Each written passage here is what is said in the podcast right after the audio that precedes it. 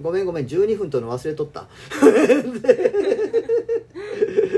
でしえっ、となんだっけコウノトリの話の続きだねコウノトリがあコウノトリをうんなんか見て、実際にそのなんか子供ができたなんかこうなんて言うんだろう同い年ぐらいのうん子が産んだらどれだけ大変かみたいなのをなんかやってるらしいんですよ私見たことないんですけはど、いはいはい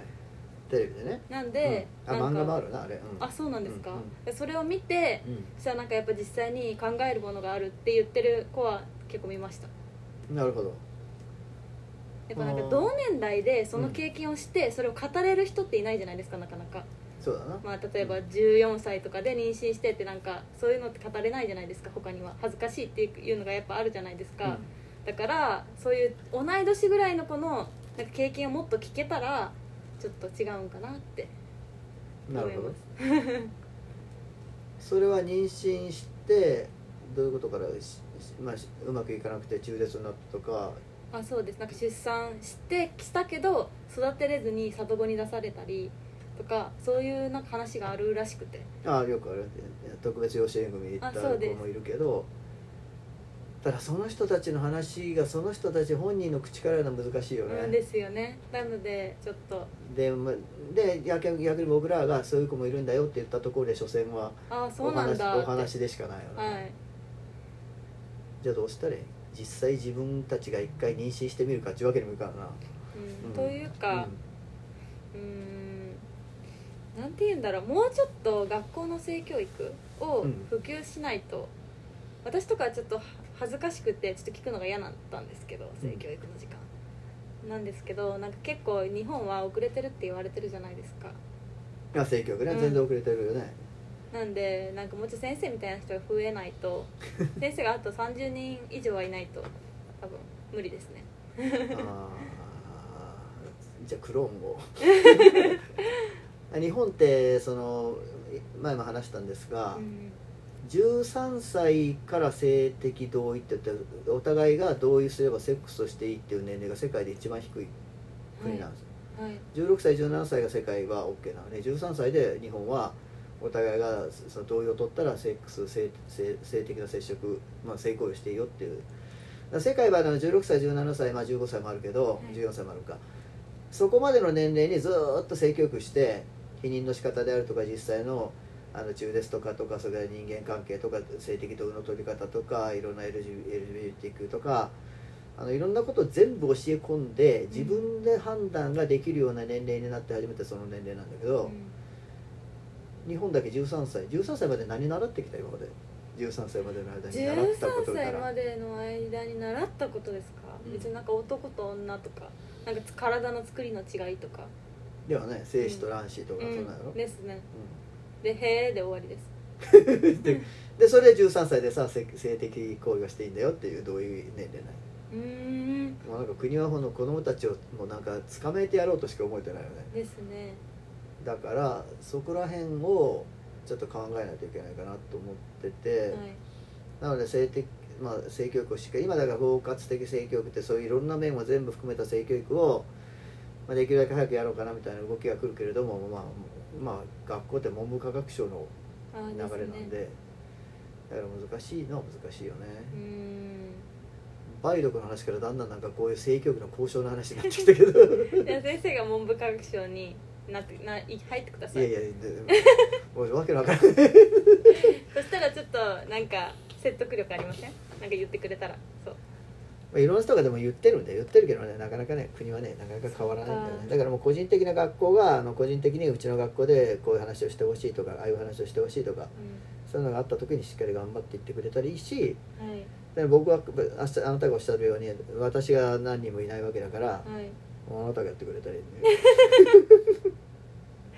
うわあなたみたいな人が「いや私こんな失敗しちゃった」みたいなそんなことを入れたりしながうんうんらうんやってくれるともっと切羽詰まった感じが出てくるよ。はいまあなんか同じ、まあ、なんか先生男性じゃないですか、うんでなんか女性が言う言うもっと言うとなんかちょっとあ同じ女性だしなって思える部分も多分あると思うんですよあそうそうそうそうだから逆に僕がいい部分は男人に向かって「うんおめえらな」ってうんうんうんう「んお前らふざけんじゃねえよこんな大変なんだよ女は」って「お前らって我慢できるわけじゃないだろ」うみたいなうん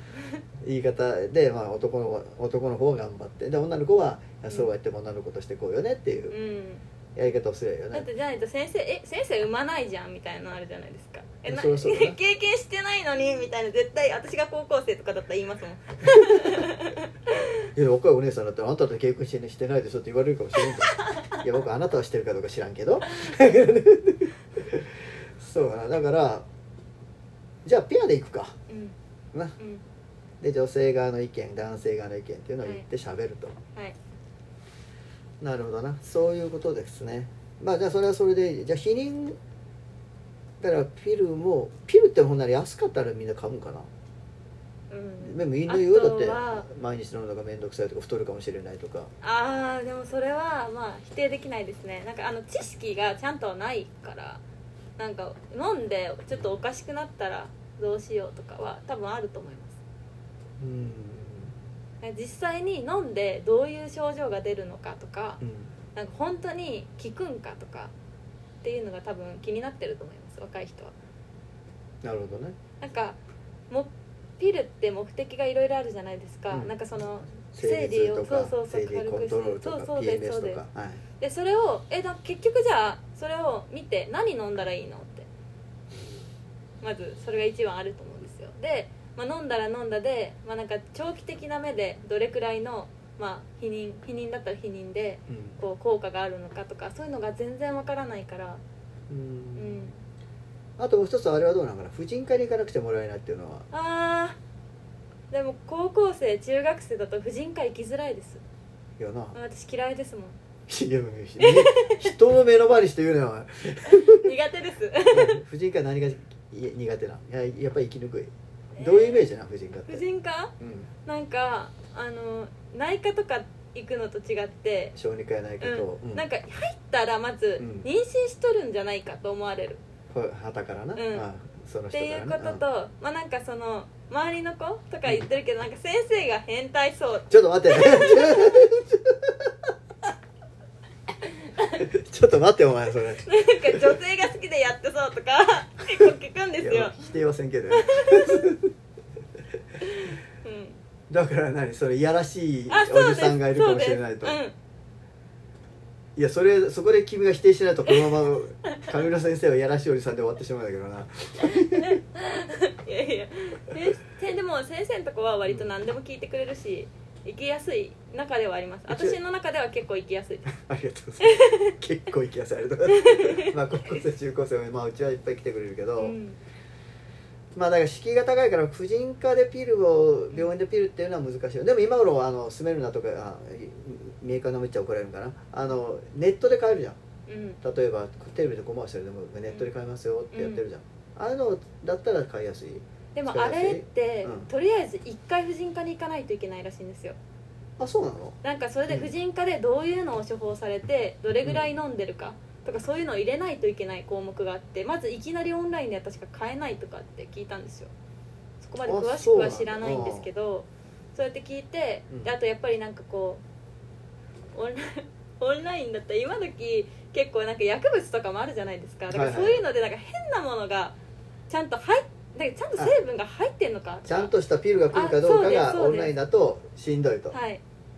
あだから偽物かもしれないからちょっとやばいぞって話か、うんうんなるほどなだからなんか一番はなんか薬局とかにもうちょっとなんか置いてくれたらって思いますなるほど、うんまあ今緊急避妊薬は岡山は薬局で買えるようにしてるんで、うん薬局で買えるのも今は薬局だけで買えないから、うん薬局に行ったらタブレットがあって僕とオンライン診療そこでやって、はいでおまあそれも簡単に終わるから、うんでやったらその場で薬局でその場で薬をもらえるみたいな、でそれと同じシステムで薬局でもピルも出そうかなと思ってるんだけど、まあ、本当はあのそんないちいち病薬局の中でタブレットで僕と話しなくても、うん薬剤師がちゃんと勉強してるわけだからう、ん薬剤師の先生が薬のことをちゃんと説明して、うんでピルとか緊急薬は出せるようにっていうのがうん今の一般的なこうお願いなんだけどね、うんなかなかこうそれが通ってなくて、うんやっぱり医療産婦人科の方は病院の方でやっぱり処方するべきだとかねで薬局なんかで緊急薬を出すべきではないとうんうん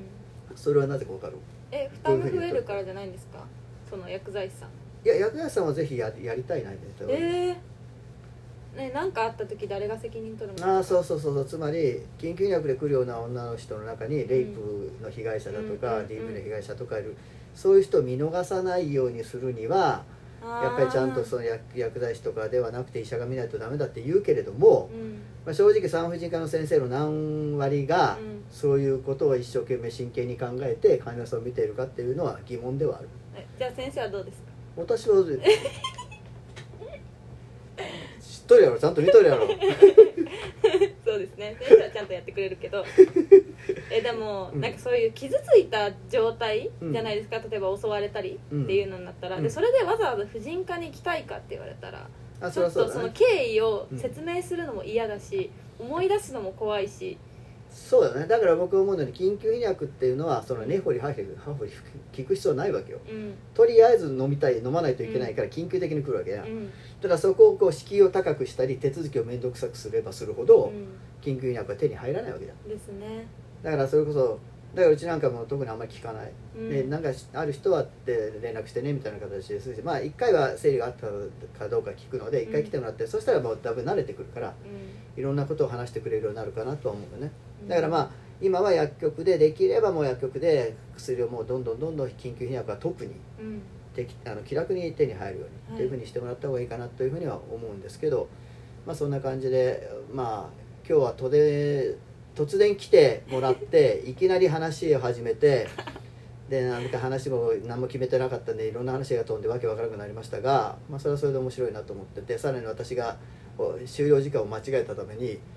第2部まで行ってしまいましたけ ど残り15秒ですね。はいじゃあまあそれでまあこんな感じでラジオも2人でこれからやっていこうと思いますし、まあ、できれば TikTok とかはい YouTube とか、か顔が見えますよ彼 女のぜひお願いしたいなと思いますじゃあ終わりますどうもお疲れさんでしたさようなら